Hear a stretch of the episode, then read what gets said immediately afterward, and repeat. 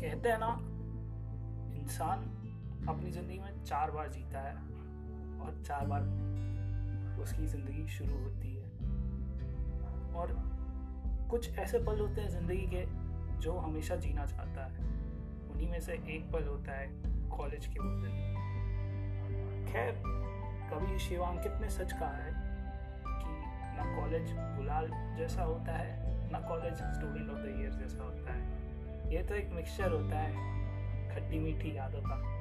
जो कभी भी खुल जाए तो हमेशा चेहरे पे मुस्कान आता है। वैसे मेरा एक दोस्त है, गौरव मरावी।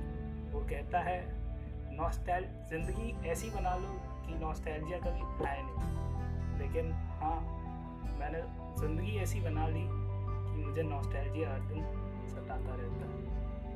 खैर कॉलेज को छूटे हुए आज तीन साल हो गए हैं।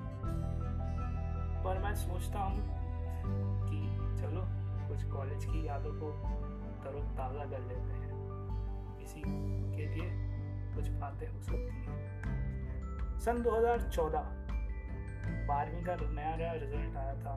मैं दर दर बदर भटक रहा था कि कहीं मुझे एक सीट मिल जाए किसी कॉलेज में। नंबर इतने नहीं थे यार, क्या करता? चौंसठ परसेंट में तो डी ने तो बोल दिया था बाहर से, निकल, पहली फुर्सत में। खैर, कोशिश ज़्यादा रंग नहीं लाई, मुझे पता था, और पिताजी को भी ये अंदाज़ा था, इसलिए उन्होंने कहा, बेटा, कुछ भी हो जाए, रीजनल का फॉर्म भर देना। इसकी भी एक रोचक कहानी है। मैं अपने नीट का एग्ज़ाम देने गया, और उस साल स्टार्टिंग में ही सी यानी कॉमन एंट्रेंस एग्ज़ाम शुरू हो गया था, रीजनल। का जिनको नहीं पता है कि कॉमन एंट्रेंस एग्ज़ाम होता क्या है, वो एक तरह की पद्धति है जिससे जिनके कम नंबर भी आते हैं, उनको थोड़ा सा चांस होता है कि हाँ वो मेरिट में आ जाएँगे। खैर तो कॉमन एंट्रेंस एग्ज़ाम की दो बहुत बड़ी विशेषताएँ थी। एक आपको फॉर्म भरना था और दूसरा आपका फॉर्म पोस्ट होना था कॉलेज के जगह पर। उस साल अजमेर करा रहा था। एक तो मैंने आखिरी में आखिरी में जाकर के फॉर्म भरा, कैसे भी करके, भगवान भरोसे। और दूसरा मैं पोस्ट करना भूल गया था। तो मेरी एक बहुत अच्छी महिला मित्र हैं, श्रद्धा, जिनके बारे में आगे बताऊँगा। उन्होंने कहा जाओ पोस्ट करूँगा अब, पिताजी का तब तबादला गुवाहाटी हो गया था, और हम रहते वडोदरा में थे। मेरा नीट का सेंटर पड़ा था गांधी नगर। मुझे याद है मैं किस हिसाब से गया था वहाँ पे। पर फिर भी जद्दोजहद कोशिश करते करते और मम्मी से पंद्रह सौ उधार लेकर के मैंने सोचा, चलो अजमेर ही दे करके आ जाते हैं। अगर नहीं आया तो देख लेंगे। लेकिन किस्मत कुछ ऐसी हुई कि उस रात मैं अजमेर जा नहीं पाया। तो मैंने पूरी होप छोड़ दी थी कि एडमिट कार्ड आएगा नहीं। पर कहते ना, जहाँ आपकी किस्मत ले जाना चाहती है, वहाँ आप जाके ही रहते हो। तो मैं इंतज़ार करते करते करते करते बहुत वेट किया मैंने। फिर मैंने तो पूरा मुझे पूरा यकीन था कि भैया एडमिट कार्ड आने से रहा। चलो एम एस में एडमिशन ले लेते हैं। पर भगवान भरोसे एडमिट कार्ड आ गया था। और मैं ऐसे था, ओ भाई, ये तो चोट हो गई ज़िंदगी में। खैर, ज़िंदगी की कुछ चोट अच्छे होते हैं सह लेने चाहिए रांची में मैंने इसका एग्ज़ाम दिया और करीब जुलाई 25 को इसका रिज़ल्ट आया कि हाँ आपको बुलाया गया है। और मेरा नाम वेट लिस्टिंग पे था। तो मैं ऐसा सोचा था, होगा या नहीं होगा होगा या नहीं होगा।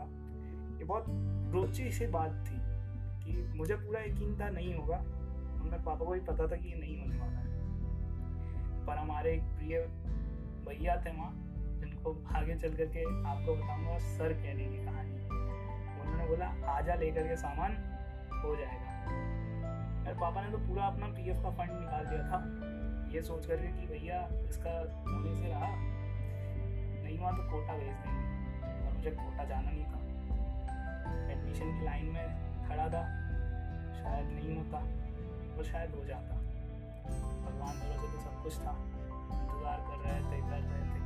कर रहे थे कर रहे थे। और भगवान से ये मना रहा था कि हाँ भाई, नहीं हो नहीं, हो जाए हो जाए हो जाए।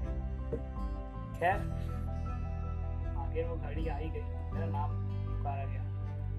जितनी खुशी मुझे उस कॉलेज में होने की नहीं थी, उतनी ज़्यादा खुशी मेरे पिताजी को कॉलेज में थी। बाहर सबको फ़ोन लगा के बोल रहे हैं कि हो गया है, हो गया है, हो गया है। मैं ऐसे, अरे यार कॉलेज ही तो मिला है। खैर, पहला आदमी था गाँव से जिसको कॉलेज मिला था। और, आगे की बात बताता हूँ। शुरू शुरू हम सोमनाथ एक्सप्रेस से सुबह से उतरे। तो हमने पूछा रीजनल जाना है? तो वो ऐसे थे, ये कौन सी भाषा बोल रहे हो? रीजनल? ये हम रीजनल नहीं जानते। भाई, ये एन टी का कॉलेज नहीं नहीं जानते। फिर हमने बोला, श्यामलाल पर एक कॉलेज है।